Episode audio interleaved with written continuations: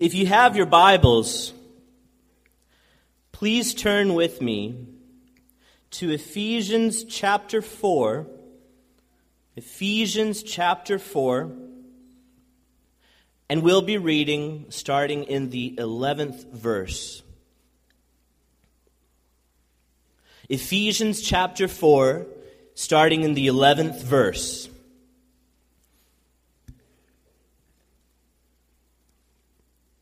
And he gave the apostles, the prophets, the evangelists, the pastors, and teachers to equip the saints for the work of ministry, for building up the body of Christ, until we all attain to the unity of the faith and of the knowledge of the Son of God, to mature manhood, to the measure of the stature of the fullness of Christ, so that we may no longer be children, tossed to and fro by the waves and carried about by every wind of doctrine, by human cunning, by craftiness in deceitful schemes.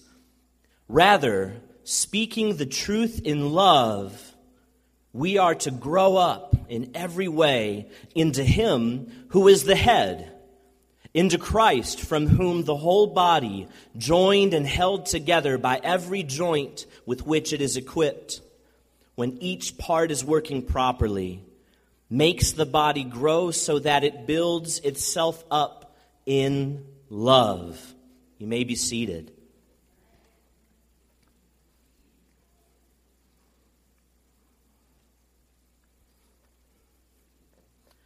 No word is more intimate to the human experience than love.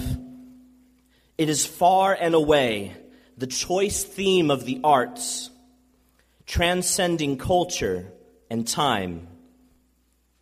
It is the deepest longing of the heart, and it is the ultimate universal language. It is also vastly misunderstood, confused, and manipulated. It is substituted by all manners of distortions that masquerade behind its name. We don't grasp what love is, for whom love is meant, and why love exists, and so we spin out a thousand false counterfeits. If you commit to thinking about it carefully, love is actually a tremendously difficult thing to define. It's not easy to define. We think we see it, we think we feel it, but then if someone asks you to write it down, what does it mean to love somebody? What, what, what is love? Not just what does love do, but what is love itself? It's really tough. We know that it's both a noun and a verb, a thing to be admired and an act to be joyfully committed. But as a thing, how do we know it when we see it? And as an act, how do we know when we are giving or receiving real love? What standard can we use to rightly measure whether we are loving somebody? And how do we know when we have only encountered a counterfeit version of it? I've got one example. If you turn on the radio and you hear a voice telling you, "Your man's not good enough, let me love you real good," that's one wrong example. We've got one, at least, counterfeit.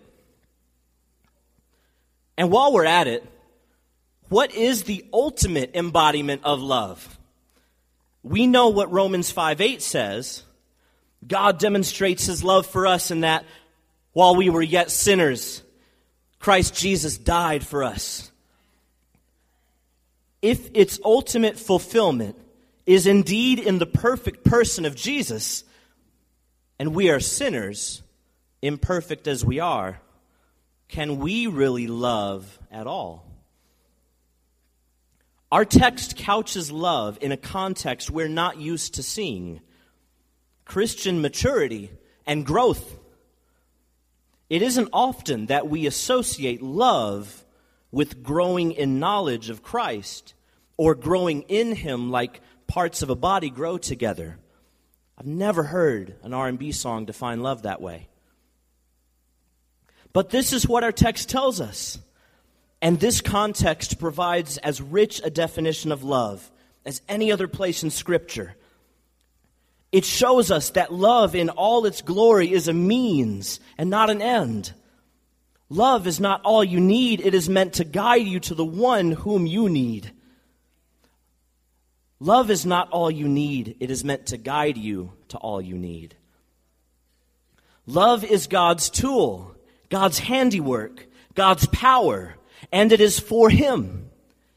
It is meant to shape man and move man, not exalt man. Love is like eating the most delicious leftover pizza you've ever eaten, then looking on the box to find where it came from, putting the address in your G P S, and saying, "We're going, because I want to taste it fresh." God defines love, embodies love, empowers us to have it, and has given it a purpose that exceeds human imagination, that man might experience His glory. Let's read the text again. Let's really dig into it. So if we start at Ephesians four eleven, let's read one more time. And He gave, that's Jesus, the apostles, the prophets, the evangelists, the pastors, and teachers. Jesus gave them the call, the command, the commission to equip the saints. That's you and I. If you're a Christian, you're a saint. Don't say, "I'm not a saint, I'm a sinner." No, if you're a Christian, you're a saint. Automatically, you got the S stamp. S on your chest. Saint. No matter how much sin you have. If you're forgiven, you're a saint. And Jesus called His people, His leaders, to equip us, the saints, for the work of ministry, to equip us for building up the body of Christ until we all attain to the unity of the faith and of the knowledge of the Son of God, to mature manhood or womanhood, to the measure of the stature of the fullness of Christ, so that we may no longer be children, tossed to and fro by the waves and carried about by every wind of doctrine, by human cunning, by craftiness and deceitful schemes. Rather, speaking the truth in love, we are to grow up in every way into Him who is the head, into Christ. I'm going to take a pause there for a second, because this passage just told us what love is and we didn't notice it. Love is me becoming more like the lover of my soul. Love is another brother or sister in Christ coming alongside me, helping me to see the truth of the matter, and then calling me back to Jesus. Verse fifteen is a terribly abused verse. People say, "Don't talk to me like that." The Bible says you're supposed to speak the truth in love. And what they're usually saying is, I will live however I want to live. If you challenge me on how I'm living, if you come at me like that, you're not being loving. The Scripture says, speak the truth in love. But that person forgot to look at what comes before and after the verse, and even in the same sentence. Speaking the truth in love is for the purpose of me becoming more like Jesus. That means that if I am loving someone, I'm taking them His way, even if that means there's a little bit of sparks that might have to happen. And I expect those sparks to come to me too. In verse sixteen, we get the image of love making us grow like a body. When's the last time you heard D'Angelo say that? Not love making us grow together as bodies, but love making us grow into the body of Christ. Speaking the truth in love, verse fifteen, we are to grow up in every way into Him who is the head, into Christ, from whom the whole body, joined and held together by every joint with which it is equipped, when each part is working properly, makes the body grow so that it builds itself up in what? In love. Love is happening if I'm growing in maturity in Christ, if I'm becoming more like Him, if people are in my life speaking truth to me, if I'm with my wife or, or our daughter or, or with my friends or with my family, and, and, and we're serving each other, we're giving each other hugs and, and kisses and fellowship, and we're, we're doing things for each other, we're bailing each other out with money if we need it, we're helping each other grow, but at the end of the day, the core of that campfire is me growing to look more like Jesus. That's how love really works.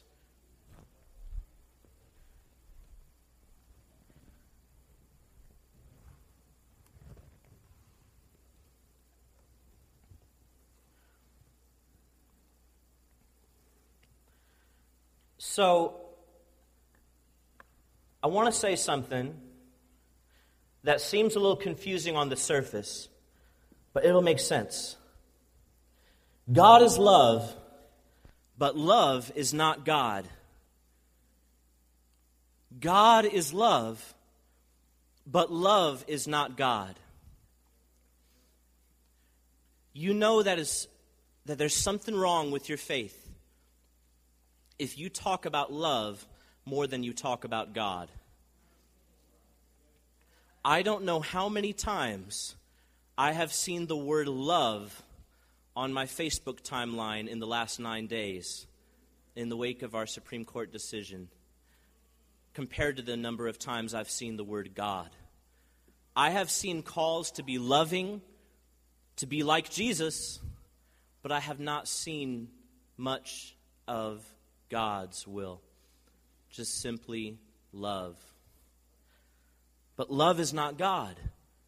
A Victorian conception of love that is rooted in the idea that the pleasure and approval and satisfaction of human beings is the chief end of our existence and our relationships is a deeply flawed conception of love. This is not love, and this is not the love that wins. This is not the love that God has commanded us to have for one another, no matter how loudly and proudly and strongly a watching world might shout otherwise. We might think our self-centered God exists for my happiness conception of love is ultimate, but it's not. After all, who gets to define what love is and how it works? Who came first? God or us? Who gets to define love then?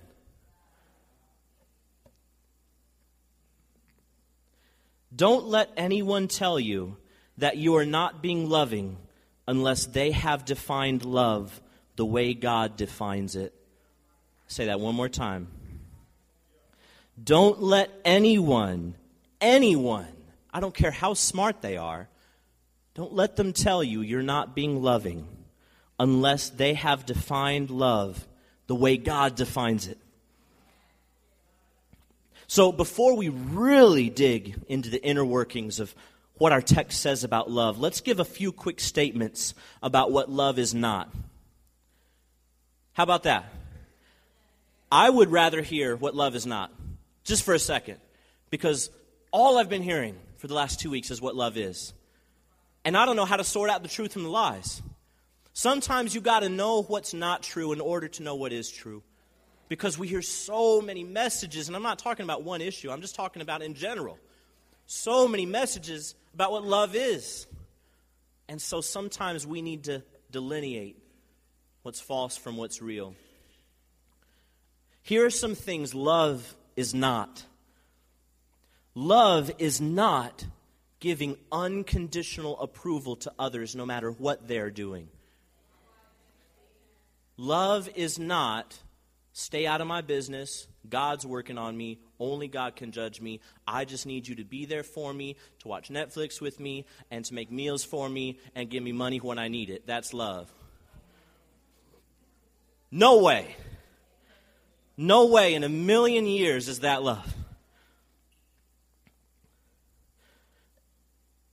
Love is not letting people be them. Love is asking people to be God's. G O D apostrophe S, as in God's possession, not G O D S, as in gods of their own. An apostrophe makes quite a difference, doesn't it? Love does not give people total freedom to do whatever they want, whenever they want to do it. And that makes sense to us, right? No one, no one truly, if you really get down to brass tacks, no one truly thinks that love is allowing people to do whatever they want. You're not going to let your friend go murder, steal, rob. But the problem comes when people see things that are not, quote, huge sins, and they say, that's me doing me. I love her, so I'm going to move in with her. God wants me to do that instead of running around with my side chick or whatever. I love her. And so what they've done is they've taken a good idea like commitment, but they've messed with it, and they've turned it to their own liking. They've taken a little bit of God like a buffet and put it with a little bit of something else, and they say, you're not loving me if you don't let me do that. But love completely depends on God's standard, not just part of God's standard. A second thing that love is not. Love is not making others feel good. It might make people feel good sometimes, hopefully, but the ultimate goal of love is not just to make others feel good. Three, love does not revolve around other people's happiness, because a truly loving thing might make one person very happy and another person very angry. Some loving things you do will make one person disappointed but another person happy. So if love's purpose is to make people happy, then obviously it didn't work in that case, right? But that's the wrong definition of love. It's not just whether people are happy or not. It's whether the right thing has happened or not. Love is not an emotion. Love is not a feeling. Because an emotion is by nature a response to something. A response. And love is not a response. Love is its own substantive, directed action. Love might evoke feelings. It might make you feel a certain way in a romantic sense or otherwise, but love is not itself the feelings it evokes. Love is not itself the feelings it evokes. So if you're chasing feelings, then you must be feeling chasing, because chasing is not love. I try to get in my hip-hop from time to time. Love is not merely sacrifice, long-suffering, laughter, kindness, patience, or the like. Love is worked out and demonstrated in these ways. These are fruits of love, but it is itself more than just the fruit it bears. To provide an analogy, we wouldn't say that an orange tree is an orange. We would say that an orange tree, or that an orange, is an outworking of an orange tree. And the orange tree itself is a unique thing that bears in itself the potential for great fruit. Love might work itself out in self-sacrifice. Love might work itself out in patience. First Corinthians thirteen gives us a whole list of some of the fruits of love. But we shouldn't say, you didn't sacrifice for me in that moment, therefore you didn't love me. Because love is more than just the fruit it bears. It's deeper. Just like a tree is not itself the fruit it bears. So, hopefully that gives some clarity and help to those who might be wondering, what is love? At least we know a couple things it is not. So now, let's look at what love is. This will surprise you. This will not be what you expect. One, What is love? One, it involves people. Love involves people, but it is not ultimately about people. It involves you, but it doesn't revolve around you. Love is and always has been about God. And that is where its real joy comes from. If God wins, love wins. If God does not win, love has not won, because love is about God. It is about Him. This passage has dual themes, two ideas to communicate what speaking the truth in love does. One, love creates maturity in increasing in understanding of our Savior. This passage tells us over and over that love creates in us maturity. When God's leaders, when God's people speak the truth in love to each other, if it has happened rightly, then we become more mature. And we love our Savior more. The second image this passage gives us of love is that it helps us grow as in a body in which Christ is the head. It's just a tad different. Just a tad from what Hollywood tells us love is. The first thing this text gives us to review, love creates maturity. Second, love creates growth. It's all about maturity and growth and passion for Jesus. If you speak the truth in love, if you're growing in love, then that's what's happening. How amazing is that? And how different that is. With this framework in mind, we are attempting to answer the question, what is the intention of love? Who is it for, and what does it exist to do? We would be well served to define this and submit to this very noble and very different understanding, God's vision for love. Love is very much people-driven, but it is not people-oriented. What I mean by that is that while people deeply need to share the activities and the interchanges of godly love, love does not find its fulfillment merely in people's positive feelings or in their sense of satisfaction. It culminates in or is oriented to personal connection to and maturity in God. There you go. That's what love is for. Personal connection to and maturity in God.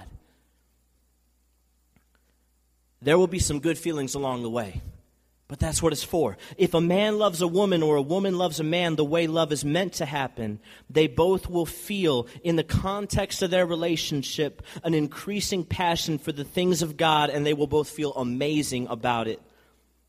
Love is not static, like a beautiful fountain in front of a mansion, but dynamic, like a rushing river. It moves.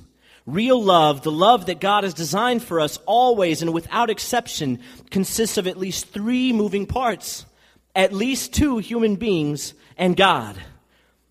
It is deeply interested in exchanging truth, meaning, purpose, and all of the emotions that may go with it to actively bring each other to greater maturity and fulfillment in the knowledge of the King. I'll say that again.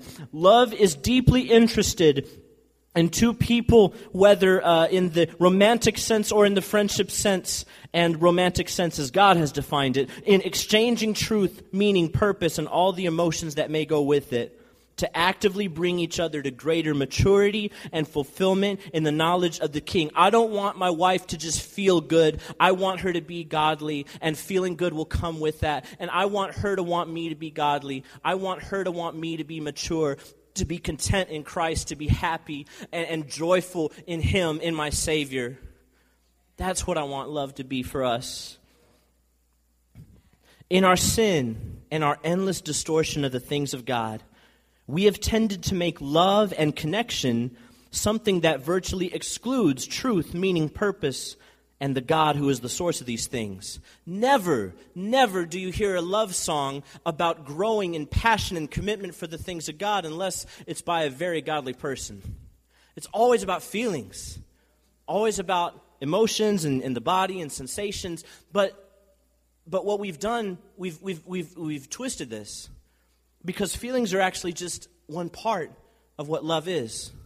Just a part.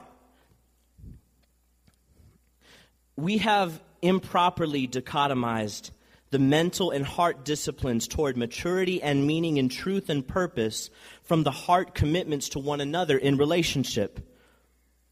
We have said, I will talk about truth and purpose and godliness later, but for now it's time to love each other. That totally doesn't make sense. That's the whole purpose of loving each other. That's the entire design from the inside out. Just like in the text, to direct us toward maturity in Christ. I'm not saying the feelings don't happen, but I'm saying they happen with the main course. They're the appetizers. They're the, the garnish. They're the good things that surround the main course. But the main course is knowing and enjoying God. We've relegated the big questions about God and life to the philosophy textbooks and the Starbucks conversations and have reserved love merely for sentimentality and thrill and personal satisfaction when in reality, these two things, a pursuit of meaning and truth and the joys and pleasures of human connection, should be deeply intertwined. I'll say that again. The search for meaning and truth and God and the joys and pleasures of human connection should all be deeply intertwined. I don't know if our relationship's going well. We just don't feel it. Is there meaning and truth and a search for God and a passion for the things of God in your relationship? Sometimes. But we just don't feel it no more. What I'm saying, brother, is, is that's where the core is. Well, I'm just not really into that kind of stuff. That's that's philosophical and that's that's theology. I, I just I'm I'm more of a sit down and hang out with my chick kind of guy. Say, no, brother, that's the core of the fire. Your fire's not burning because there's no wood in it.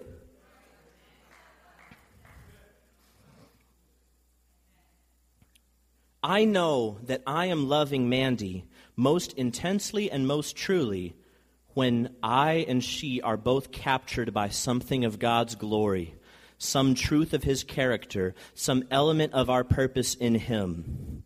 I'll say that again. I know that I am loving Mandy most intensely and most truly, not when it just feels great, but when I and she are both captured by something of God's glory, some truth of his character, some element of our purpose in him.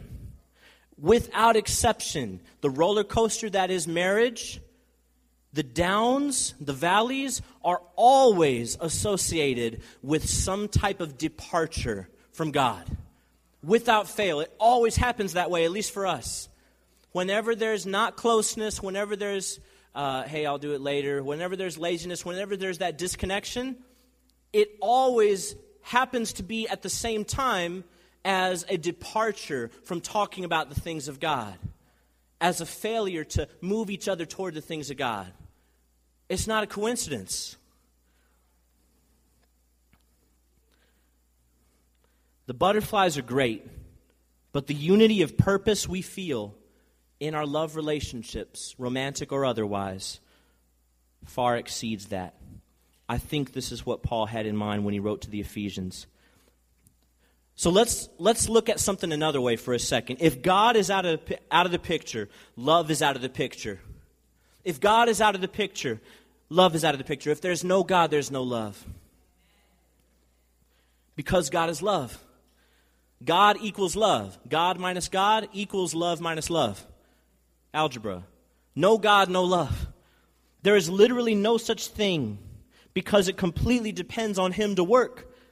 It finds its purpose in him, and it finds its power in him. And so, of course, this begs the question, can two people who have no regard for or acknowledgement of God love each other? Whatever they have, though it might involve vestiges of love tied to God's gracious work in the hearts of those who do not trust in him, it is a deeply imperfect love. It's a distortion. It's far away from the fire. Because... Love's because that type of love, that love without God, its only end game is human satisfaction, whether that of the lover or the beloved or both. It has very little room to go anywhere and will always be steeply choked by the limitations of human sin. Think about it. If you take God out of the picture, what can your love really do? If God is gone, where's your love going to go? The highest place it can get is feeling good for maybe a day, maybe a week, and then the valleys come. Oh, we got relationship issues. No, you got God issues. It's just not working out, bro. You know what's so funny to me? All the artists we listen to to tell us about love, so, so few of them are actually in committed, deep relationships. I guarantee there's not a person in this room that can imagine Drake getting married. Yeah, girl. It's just, it's just I can't imagine it. We listen we listen to so many people tell us about what love is, but are they doing it themselves? They give us feelings and, and experiences, and they might set a mood for us, but a glow stick isn't a campfire, if you know what I mean. It's not the real thing. We would do well. We would do really, really well, in fact, to put less of a premium on the Hollywood butterflies and sentimentality we typically associate with love. We put that stuff so high on the list of priorities when it comes to what love is. So high. The feelings, the sensations, the emotions, the, the goosebumps. It's like, it's not that that's not there. That is part of love. It's just we put it so high up on the list. And I think that hurts us. I really think that hurts us because we start looking for that, and that only comes every once in a while, but we want it all the time. No one can give that to you all the time. I can't give that all the time. No one can. It's a cherry on top, but it's unfair of us to ask another person to give that to us because you can't give that to another person. How are you going to hold someone to a standard that you can't even meet yourself? There's no human being in this room that can provide nonstop notebook. No one. No one can. I have not watched the movie, but apparently most people have. No one can do that, and so we have to stop defining love that way because uh, these things are the flowery glow of love, but truth and understanding God's uh, ways, the but but understanding God's truth and understanding His nature is the core of love's fire. Love is designed to move God's beloved toward maturity and knowledge. Feelings or assurances might be included sometimes, or feelings and senses of, of goosebumps. Speaking the truth in love is the task of the Christian leader, and thus the task of every Christian for his or her brother and sister in Christ. This text simply can't be more clear. We love each other by calling each other and helping each other and living with each other toward maturity and growth in Christ. That's it. That's it. We love each other by calling each other, helping each other, living with each other, doing things with each other toward maturity and growth in Christ. That's love. Where there is no motivation to cherish and enjoy and know and exult in the glory of God, there is no true love. The second thing this text tells us God or love is, because God is love, because God is love, love is doing and saying that which most accords with the nature and character of God. Because God is love, God, uh, because God is love, love is doing and saying that which most accords with His nature and character. Never again should you let a person tell you that you aren't being loving unless they can correctly define love for you. That's that's the don't get into the, these Facebook battles anymore. When a person says you're not being loving, ask them what is love. Seriously, what is love? They will stop. They will not be able to answer that question. They will say love is, is being nice to people. I say, really? But is that how God defines it? Building on our previous point and drawing from our text, it's abundantly clear that love has everything to do with conformity to the nature and character of God. This means that I am more loving when I behave, think, and speak in a way that more closely reflects God's intention and God's design. The more I think, speak, and behave in a way that reflects God's intention and design, the more loving I'm being. And then the less I think, speak, and behave in a way that reflects God's intention and design, the less loving I'm being. How's that for a standard to go by? The standard is great. It's so simple. I am more loving when I'm more reflecting godliness, God's design, God's standard. And I'm less loving when I'm less reflecting it. The standard is not some ever-changing, subjective, inconclusive human idea about what love is or whether you felt a connection or not. I just didn't feel a connection to you. The standard is whether you've done, said, served, walked with somebody in a way that most reflects God's nature and character. To give an example, if a friend you know is living in unrepentant, habitual sin, and they know it, they're not trying to change, it's just, this is who I am, God's working on me, you just need to accept me. And they're telling you stuff like that, and you gently confront them in their sin by calling them to turn away from it and submit to God's will. You are absolutely loving them because you're acting and behaving and speaking and thinking in a way that reflects, that's consistent with God's nature and character. You are loving them more by doing that than by giving them ten thousand hugs and dinner out and crying together over a movie. You are loving them more that way than by paying their L G and E bill or being with them when they're sick or co-signing for a car or justifying to yourself that God's still working on them and I'm in no place to judge. No, you are in a place to love them, and love might include judgment sometimes. Not because it's you setting yourself up, but it's because it's you calling them back to the God who loves them. You're loving them as close to perfectly as can be because you're calling them to submit to God's will. That doesn't mean you have to be aggressive. It doesn't mean you have to be angry. But it does mean that you can't be silent. It does mean that you have failed to love them if your silence turns into making their feelings more important than God's glory.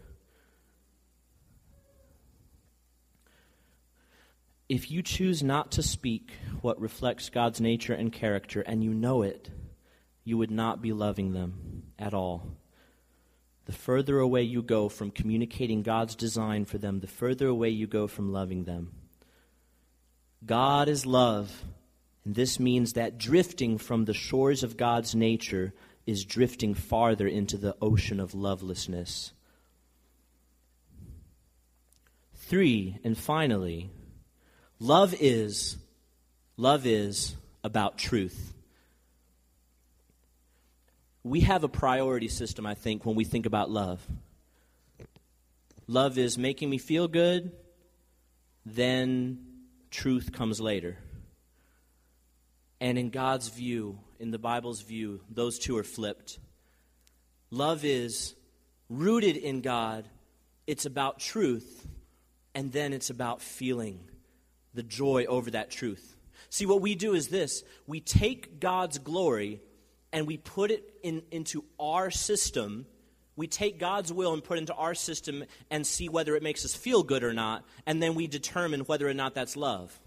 When instead, we need to take ourselves, put ourselves into His system, and then build our emotions around His system. You see the difference there? To give an analogy, it's like God's truth is a glorious, glorious glass of water, a, a, a bowl of water. And what we do is this. We take our cup, our cup, our way, and we put it on top of that water. And God's glory and all its truth and all its goodness sloshes, and our cup wobbles. And we say, that wobbling is making me uncomfortable. But the water is good, and it should be drunk. The water should be consumed. So instead of measuring God's glory and God's standard to our structure, we need to put our cup on the table, pour God's glory into that. That becomes our new structure. We don't wobble anymore. We've conformed ourselves, shaped ourselves around God's will. And we build our emotions from that.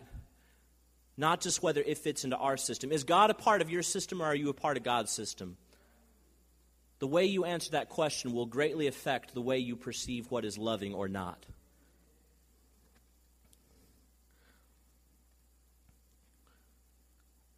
In our passage, we see without a shadow of a doubt that God has called his people to deliver truth to each other. Hugs and cards and sacrificial giving, and, and, and uh, these are the appetizers, but rejoicing in truth together is the main course. Truth is what ultimately transforms people. Don't you want your love to transform people? Truth is what ultimately does it, and this should be the end goal of our loving action in a person's life. To put this in perspective, I'll say something that seems very strange, very strange. If you were to spend your life serving and sacrificing for and cleaning up after and taking care of many people, and at your funeral they simply said about you that you were a great person who cared about people, and that was the extent of their memory of you, would this not be an absolute failure? Not because your deeds were bad. On the contrary, they were wonderful. But these deeds were not tied to greater truths about God and heaven and his glory and the deepest needs people have. The deeds didn't lead people to feel their need, and didn't lead them to the Savior of their souls. It wasn't about Jesus. It was just about being a helpful, caring person. I just want to help people. But that's not enough. The problem is, you could be a helpful, caring person who believes in a false religion. And then what have you done? Sure, it helped people, but shouldn't love be more than just that? Perhaps you helped and cared for people and told them to trust in Allah and submit their lives to the way of Muhammad. In this case, the lack of truth completely destroys the good that has been done. Love has to be more than just kind deeds. I know that at my funeral, I don't want to be regarded, I don't want to be regarded as someone who was merely helpful and caring, and that's all. I want them to say about me that I was helpful and caring, but that in my loving deeds and my kind uh, works, I unhesitatingly pointed people to the origin of my love. I want people to say that I gave them loving actions, but that I gave them Jesus twice as much. I want people to rejoice over the blazing furnace that caused me to glow. I don't want them to rejoice over my glow. I want them to rejoice over the blazing furnace that caused me to glow. I want them to say that I drew them in with my actions, but they felt true love when I told them about Jesus. The actions got them in the door. The truth made them buy the house. That's what I want them to say. I want them to say that they felt most loved, not when I cleaned their house. I want them to say that they felt most loved, not when I gave them that one hundred dollars to get uh, out of a situation. I want them to say that they felt most loved, not when I let them borrow my car, or when I took care of their kid for the weekend, or, or when I was there for their mother's funeral. I want them to say that they felt most loved when I looked into their eyes with searing passion for their deliverance from sin and told them the truth of the gospel and gave them the name of Jesus. I want them to say that that was the pinnacle of my love for them. Love rooted in truth and flourishing in loving actions, not flourishing in loving actions with a little bit of truth sprinkled in here or there.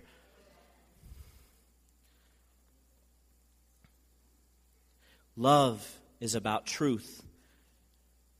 And truth is what we need to get rid of lies. You can't get rid of a lie without running by running away from it. You get rid of a lie by putting the truth in front of it and letting the truth squish it out. And sometimes truth will not make people feel good.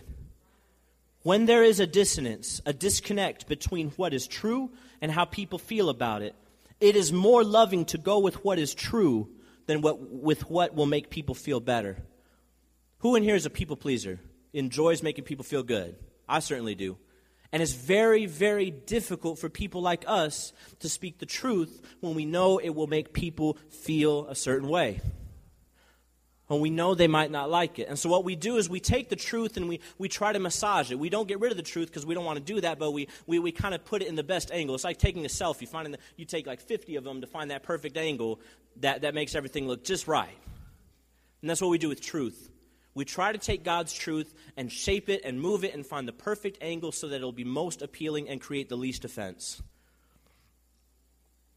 And so we'll say God is love, but then what we mean by that is God is me loving you the way you want to be loved.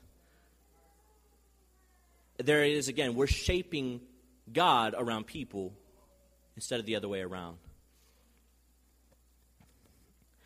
While we might think it is loving to try and massage a difficult truth in such a way that it becomes a little bit more pleasing to people who disagree with it, it is ultimately unloving to do this.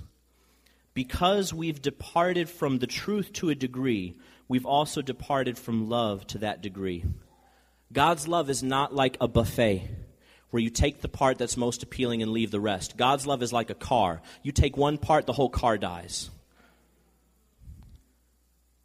It has to come in a package, always. God's truth does. By bending the truth around popular opinion and people's emotions, what we thought would be more loving turns out to be less loving. What good is it to make people feel better if you're setting them up for years of confusion and potentially for an eternity in hell? What good is that to make people feel better? They'll forget you in ten minutes anyway. We're a people of am- amnesia. We'll forget things in a moment. I guarantee you, in two hundred years, very few people will know who Michael Jackson was. But what is going to last? God's truth.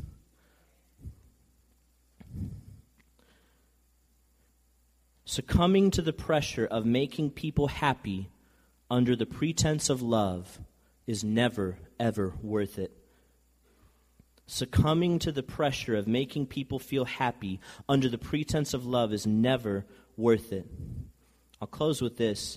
There's another element to this notion that love is about truth. Because love is rooted in what is true, it profoundly cares about people not being swept away by false ideas. If you love somebody, that means that part of your love for them is caring about how they think, not just how they feel.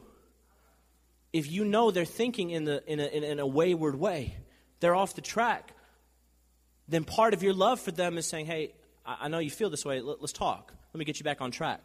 There's some people who say, I'm not going to be worried about what he thinks. That's between him and God. I'm just going to love him. Absolutely not true. That's ridiculous, because love is about truth. We just read from our passage that love means guiding people to godliness, guiding people to truth. I'm not going to worry about, about the sin in my brother or sister's life in Christ. I'm not going to worry about what they're thinking, what they're feeling, what they, what, what, what, what convictions they might have. I'm just here to love them. That's not love. That is not love at all. I wouldn't want someone to do that with me. You know how they say that the best friends are the ones that are real with you? Not the ones that are just tell you what you want to hear? Why would you want to be that for someone else? If you want people to be real with you, then you should have that same desire. Love realizes that a human being's, human being's greatest need is not to be hugged or patted on the back or taken out for dinner or given soup in the hospital, but a human's greatest need, and therefore my greatest love, is to lead them to forgiveness of sin and to experience the glory of God in His presence. Therefore, love fiercely defends the truth and does everything in its power to prevent people from the horrors of separation from Jesus. Love fiercely defends the truth. It is concerned with truth because truth has the ability to determine where you spend eternity. Soup has the ability to make you feel good for an hour. What requires more priority? What's more loving? Love absolutely scoffs at the popular sentiment that we should put away our truth claims and our religious principles and simply love each other. I heard this on a commercial one time. I almost destroyed my television.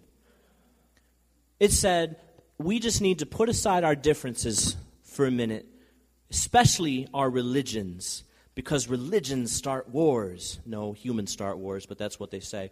They say religions create division. We just need to put away religion for a second and just love each other. I, re- I want to go home and destroy my T V right now just because it said those words. But I won't, because N F L's coming in two months. But that's, that's, I can't think of few things that are more insane to say. That is a spit in the face to God, because that says we define love, not God. God, get out of the picture. I don't want you and your religion, your heaven and your hell. That's irrelevant. That's fairy tale stuff. I'm just going to love other people. But God invented love. He defines it. It's His. It's, it's all about Him. Love is designed to lead people to Jesus. If you lead them any other place, that's not love. It's about Him. How dare we say, I just need to put that stuff away and love people. What are you going to do for them without God? Where are you going to go without the fire? How are you going to keep your house warm if you've shut off the heat? You're going to feed them soup? You're going to give them a hug? Talk to them about what they're going through? How far is that going to go on Judgment Day? There is something bigger than feelings, and there is only God who deserves the every work of our love. God, help me to love. Help me to love in a way that honors You. Just as love has no substance apart from God, it has no substance apart from God's truth. Just as love has no substance apart from God, it has no substance apart from God's truth. So I want to make a challenge to you. I'm going to go extemp. First of all, I'm going to use this gigantic towel. Every time I get up here, I need bigger towels to take care of this sweat problem. I'm going to drink from the Holy Spirit juice. They take the fruits of the Spirit, they squeeze it, this is what comes out. Vitamin water. All right, here's a challenge to you. We know the call to choose this day who you will serve. But within that call is a call to choose this day whether you will shape God around your standards or whether you will shape your standards around God. Whether you will put your cup on top of that water and say it's wobbly and I don't like it, or whether you'll put your cup on the table, pour the water in the cup and say, I'll drink it, because that's God's. And He supersedes me. What the world tells me love is only depends on how close it is to God's definition. I'm going to sin, I'm going to be imperfect. I'm going to struggle to love rightly. I'm going to be selfish. This is something that I will do every day. I admit that. But I know in my head what real love means. And I know that it's bigger, much, much bigger than simply doing what the world tells me to do. If you have never experienced true love, love rooted in your joy, love that is passionate about making you like Jesus, love that cares about your needs deeply and ultimately about your soul, then I want you to know today you can experience this from one of our leaders. We want to talk with you about what Jesus has done for you, how He has demonstrated His ultimate love for you. We want to tell you how no matter what you've gone through, what you've experienced, you can have fulfillment and restoration in Him, the salvation of your soul. This is what it means that God has loved us. He has given us a future and a hope. And I'm so grateful that God loved me enough to allow me to hear the gospel from a young age. And I'm so grateful that because I've heard this gospel, I no longer have to depend on human beings to give me feelings and what I think love is, but I can depend on God to make me his child and to take me back no matter what I've done and to give me a future and a hope. That's love. It's being close to him. I'm not going to look for it in just another man or woman or relationship. I'm, I'm looking for it in him. And he's given it to me. Praise God. Praise God for this future and hope I have.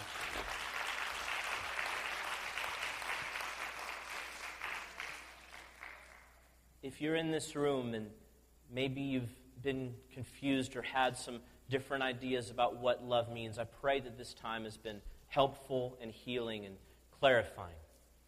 Uh, love is, is so much bigger than what we make it. So I'll pray for us, and then uh, we'll have a time where if you need someone to pray with you, talk with you, help you think through some things, we are here to care for you and to listen to you. So, dear Lord, thank you, thank you for setting for us a great and lofty and rich and beautiful standard for what love is. Something bigger and deeper and stronger than simply me feeling good in the moment. But love is me coming to your truth. Love is another person working with me to help me understand my heart and to guide me to your presence.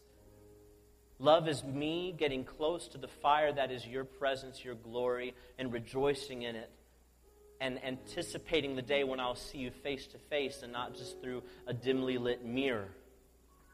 Thank you, God, for loving me so much that you gave your Son to absorb my sins, to take care of me in the deepest possible way, to rescue me from condemnation in hell, and to give me a future in heaven.